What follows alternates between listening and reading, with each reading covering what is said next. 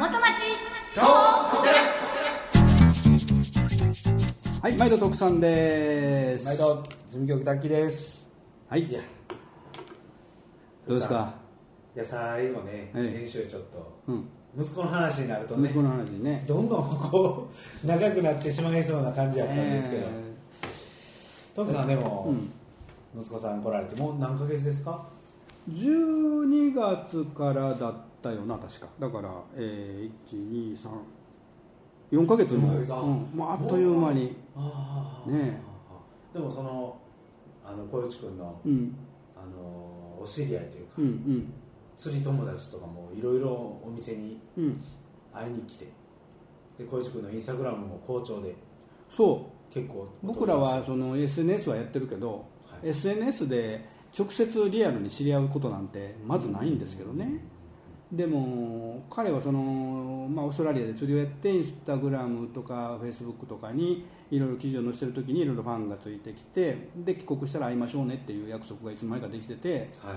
で帰国して、しまあ、先方からねいろいろこう声がかかっていついつ会いに行ってもいいですかってどんどんこうお店に、まあ、だからそういう意味で元町で働き出したいというのが彼の居場所になったので、はい。みんなそこを目指して来てくれるっていうことがしやすくなったんやろね、はい。でいろんな人が来てくれてる今。面白いですね、うん。でまたそのお店の仕事もしながらですか？そうそうそうもちろんもちろんもちろん。だから今は今日は一人足りないから店ずっと入ってるし、あうん。なるほどなるほど、うん。でまあ、あとはその SNS の方のね、あのー撮影とかで記事書いたりとかいうのも任せてるし、でとりあえずはね店のことは全般何でもかんでもいろいろこう頑張ってやってくれという話で。で、まあ、そうこうしてるうちに自分のやりたいことがまた見つかったら、い。それはそれで頑張ればええしと思ってるんでね、うんうんまあ、あの別にううち僕の会社をに入って僕の会社を大きくしてくれとかそんな希望は、まあ、ほとんど何もなくて。あの、まあ、要は息子が息子らしく生きれればそれでいいと思ってるんで自分らしく生きてくださいという、はい。はい、だからあんまりこうテーマもなくふわふわと 今はねなしぐさのように。でもあの面白いなと思ったのがその僕あのねリスナーの方もあのフェイスブックで、うん。あのシエさんとか見てもらったら分かると思うんですけど、うん。ハヌさんコーデをねハヌさんはい。あの女性のスタッフの方なんですけどハヌコさんって言うんですよあの人。すごいね、うん。ハマってるんですよ。僕いいなと思ってもうモデルにはもってこいなハヌさんはね、えーっともうこの15年来はい。10もっとか20年ぐらいかなずーっと支援の服を着てくれてるんですよ。もうその人が象徴ですもんね。そうなんですよ。だからね彼女の普通の服着てるの見たことない。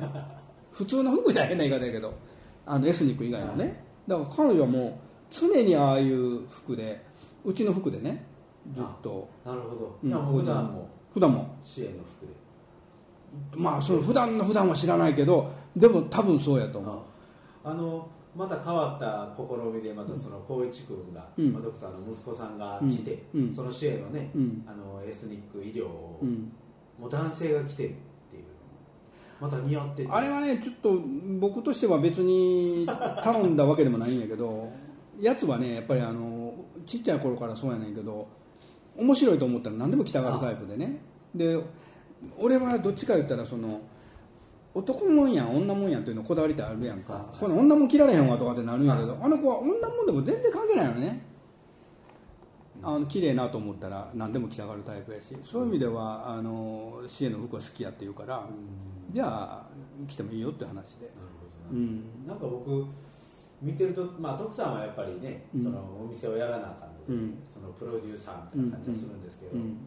小石君はなんかプレイヤーみたいな感じでそうやね。自由に楽しんで今やってる感じはして、うん。そこのその切り口が違ううん。のかなっていう。光一はプレイヤーでいいと思うのよ。うん。あのプロデューサーになる必要はないと思うしね今今の時点でね。でプレイヤーとしてどんどんどんどんこうまあ本当面白おかしく一びってくれたらね。はい。それの方が楽しいし楽しいことには人がまたついてくるんじゃないかなと思うしなんかね不思議とね あのインスタグラムから別にうち販売してないんやけど、はい。T シャツが昨日今日も7枚注文あったりとかね。あのこの間のあのなんだ唐獅子ボタンみたいな T シャツあったやんか、はいはいあれの名前お願いします、はで今日送ったけどね。銀行振り込む、ね。あこんなん別に販売サイトなくても売れるんやわとかもうそのメッセージだけでやり取りできる、うん、なんかそんなんもあったりとか面白いなと思って、また新しいうん。売り方ですね。ネットショップをこさえなくても。まあネットショップもあ自分でベースとかで利用してやってるのはやってるけどまだ商品がないからね、今商品開発中で自分のオリジナルのものを一生懸命作ってる段階なんでそれができたらまた販売はするんやけど別に販売を意図してなくってただ商品紹介だけでやってたところにもなんかあの、うん、購買意欲がちょっと見えたりして面白いなっていいうね、うん。でもそれが本当のうん。真のお客さんそうそうそうそうそう。それありがたいんですけどね本当に。以前にもあったんよ。あのスカーフクリップを。スカーフ屋さんがスカーフクリップ欲しいから言うてあのなるほど。別注で。B2B というかそうそうそう業者さんが業者さん。そうそうそうそう。そんなんがあったりとか面白いけどね。徳さんとか商品が豊富ですからね。どこにヒットするかっていうのがやっぱりそうそうわからないのでこう告知の広告のこう、矢印でうん。結構変わってきますよね。当たったらそう。当たりそうな面白い。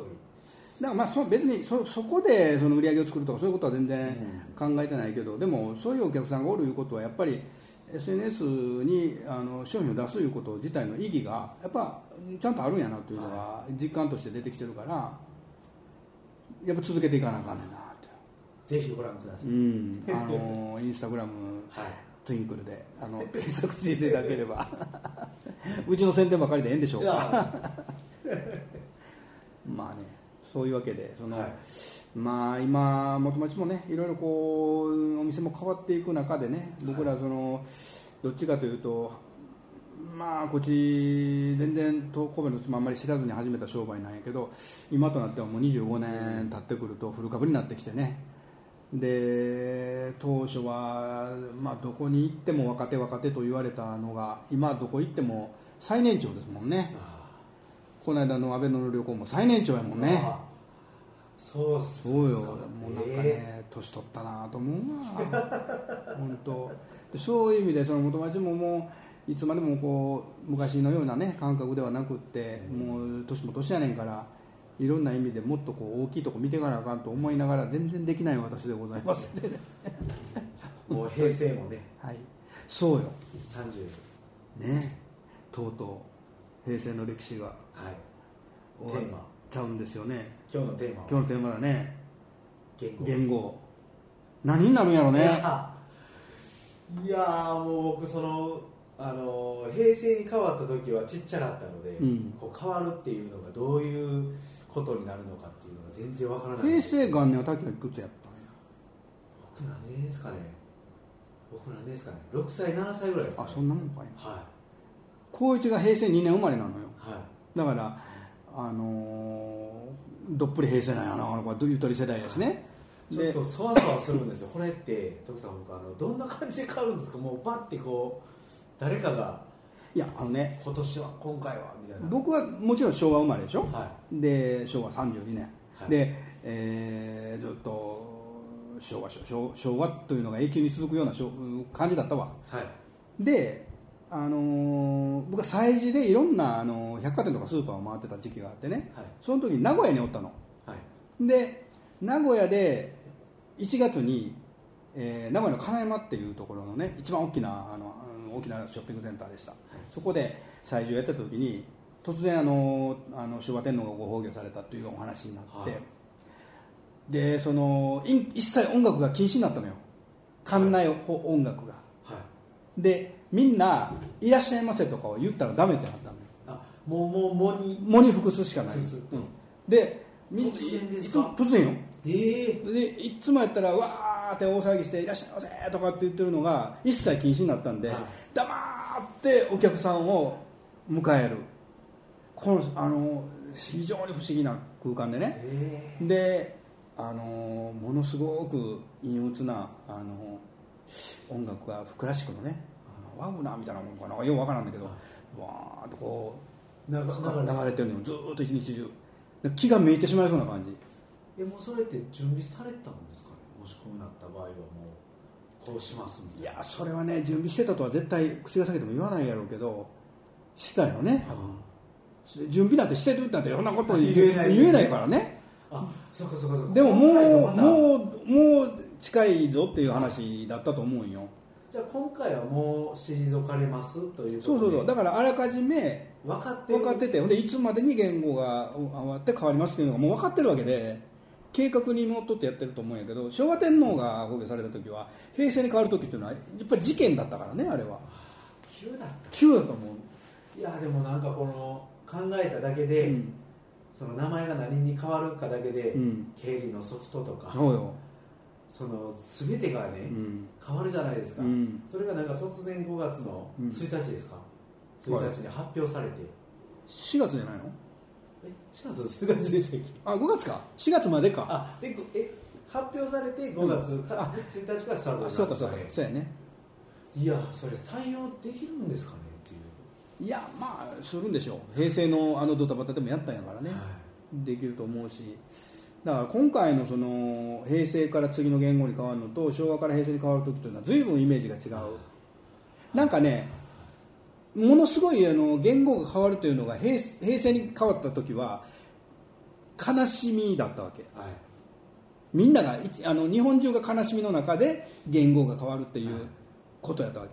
今回そうじゃないやんか。はい。もちろんあのあの今の天皇陛下が退かれるというのはいやある意味寂しいし、はい。悲しいことでもあるかもしれんけどでもちゃんとねあの元気でいてはるわけやからやっぱりあの生前退位されるっていうことでこうかこういう形になるっていうのでみんな心の準備もできてるしある意味なんかそういう悲悲壮感というのはないね。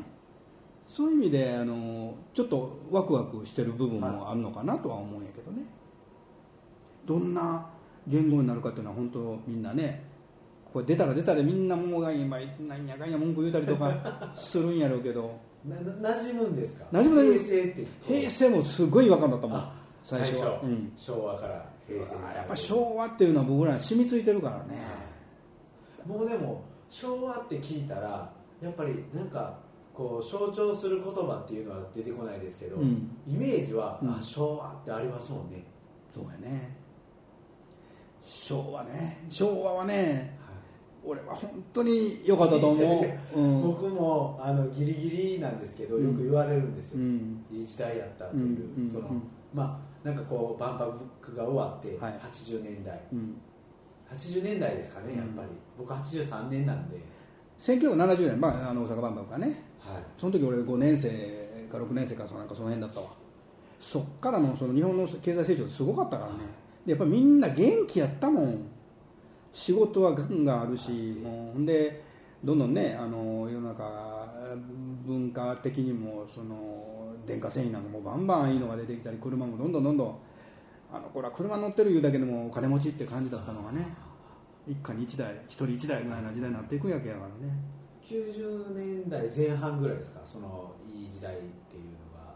そうまあまあもちろんその1970年80年もいい時代だったと僕思うしね。1990うん何年、そうそうそう5年とかぐらいでちょっと、うん。うん。みたいな感じですかね。そうそうそう僕その時は中学生になるかならへんかぐらいなんで、うん。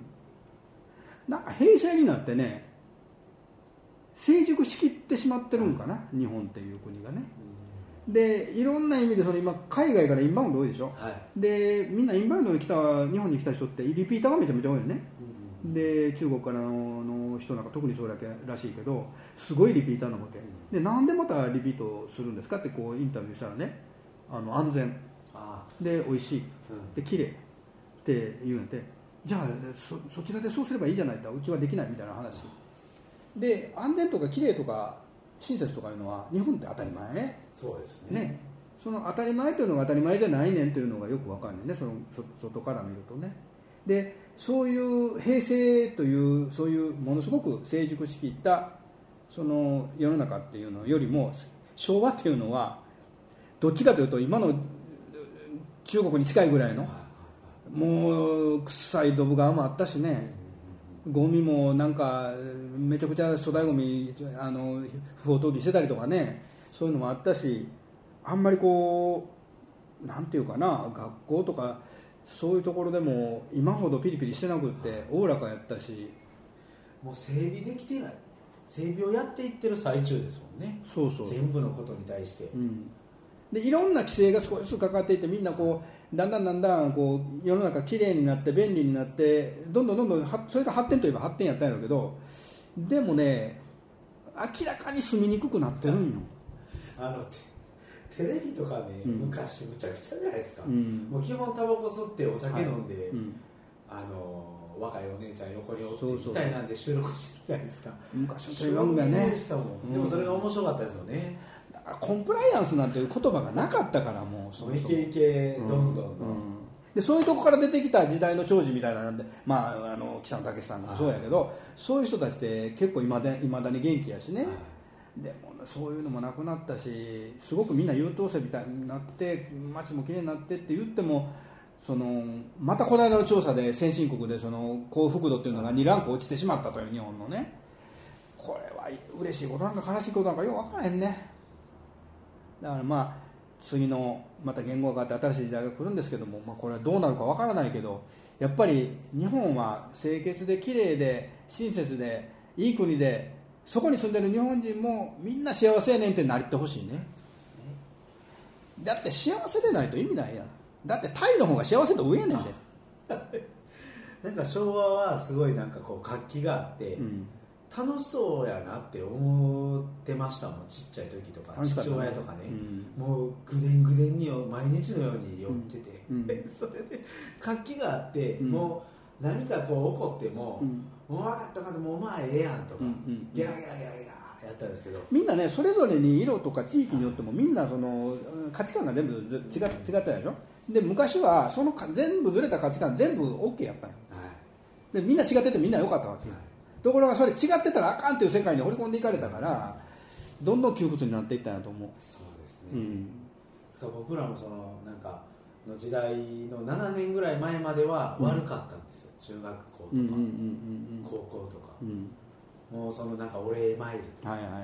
かなんかでもなんかこう学生運動とかねもっともっとそうんの徳さんの時代とかやったんかなと学生時代の運動はもっと前やね。ですうん。もうそのなんか先生に殴られたりとか、うんうん。人を殴ったりっていうのは、うんもうできなかったですね、まあ、せいあのなんかこう時代錯誤で僕の中学校のバレーボールの先生はもう怖くてどうつからうまくしてたんですけど、もう周りは全然そんなことでもうでできない逆に。ようも殴られたけどな先生に。もうそれ当たり前当たり前だよ。だから先生は怖かったけど好きやったしね。あ別に恨んでも、親にも「お前が悪いからそんなんなんねん」って言われるのね当然。ーなんかあのもう動画で上げるぞってなんかニュースあったじゃないですか、はいはいはい。ツイッターでうん。上げるぞって、うんうん。生徒がもう先生に言って。そうそう。で先先生がビビっちゃってやっちゃって、ね。それ上がってとか、先生もうなんか映ってないなっていう感じがしますね、まあ、先生という職業は辛いやろね。辛いですね、うん。あの僕のその仲良かった先生とかもやっぱりこう転勤でうん。この転校して変わったら、うん。もうそこのせが悪かったりとか、うん。その生徒の人たちが結構うん。あのツイッターとか駆使して、うん。そういうことねうまかったりするとう、ん。もうあのノイローゼみたいになっちゃったりとかありますから大変やなと思いますね、ね SNS のね、はい。あのー光と闇があるんやと思うのよ。そね。でその闇の部分ってちょっとえげつなくてね。うん。でそういうところを武器にしてこうそんなに悪気もなくあの遊び感覚で人を貶めるやつでいっぱいあるやんか。ありましたね、うん。もうチェーン店のその、うん。なんか面白かったらいいやん動画とか、はいはいはいはいはいはいはい。あれのそのやっぱり被害とかもすごいなと思いますしね。あれはね。でもまあやってる本人そんな悪気もなくやってるわけね。ね悪気がないからええんかってそんなことあれへんねんけどね。でも悪いことやってちゃんと分かってない本人が分かってなあかんねんね基本的に。そういうことがちょっとぼやーっとしてきた時代で。そうですね。これがまた次の時代になってなんかねちょっと違う形でいい感じになっていけばいいんだけどなと思いながら。どどんなあれがいいですか？時代。時代。なんだかんだ言うたって後ろには戻られへんからね。はい。だからこれさっき前行くしかないわけでしょ、はいでも完全な個人主義になっていくわけやから、うん。であ日本というのはど。っちかというと村社会でうん。これやったら隣の人が何て思うやろうかとかこんなことしたら誰かにへあのね後ろ指刺されへんやろうかとかそういう中で生きてきてなんか道徳か道徳心っていうのが育っていくっていう特殊なところってあったと思うんでね、はい。それがもうこういう時代になってくるとそういうのがだんだんだんだん薄れていって、みんな個人主義になっていってである意味その個人主義になっていくということは世界レベルでいうと当たり前の話なん日本が今まで特殊やっただけの話。でもうそこはもう開き直ってある意味その個人主義の中でもすごいいい意味での個人主義をどんどんどんどんこう研ぎ澄ましていきたいっていうの。はもともと日本人はそのスキルがかなり優れてるんでね。優れた個人主義を日本から発信していくっていうのをやっていかないとダメなのかな。もう開き直るしかないよ。もともとのところにはもう戻れないしね。それがこう自分なりに新しいえーねえー言語になって次の世の中に対しての期待とかいうちょっと大げさかもしれんけどね。そんなふうにはちょっと思ってます。でもそのあれですよね。徳さんの今の状況から言っても、うん。息子さんに変わっていくうん。息子さんは新しい時代をこう、まあ、行くわけですからね。そうそうそうそう。その超個人主義なうん。お客さんに、うん。まあ、どう訴求するかっていうところで悩みながら。個人主義が必ずしも悪いことばっかりじゃないからねやっぱ日本人はやっぱりその世界に出ていった時に発言力がすごく弱いっていうのはやっぱ個人としてのそういう自我が確立してないところがすごくあってやっぱりその、えーどうしてもそのスピーチ力とかそういうところっていうのは劣ってしまってるなっていうのがすごく感じるところなんで世界に通じる人これからどんどん出てくるしね、うん。そういう意味でやっぱ個人のその、えーモチベーションとかそういうね、あのー力っていうのが潜在潜在能力というのがもっともっとこう外に出てきてもいいのかなとは思うんでそういう時代に期待をしたいなというわけでですね、とはい。もうそろそろもう何分喋ってんやろっていう。今日はこのところでいきましょう、はい。ね、はい。ではまた来週、元町トークデラックスでした.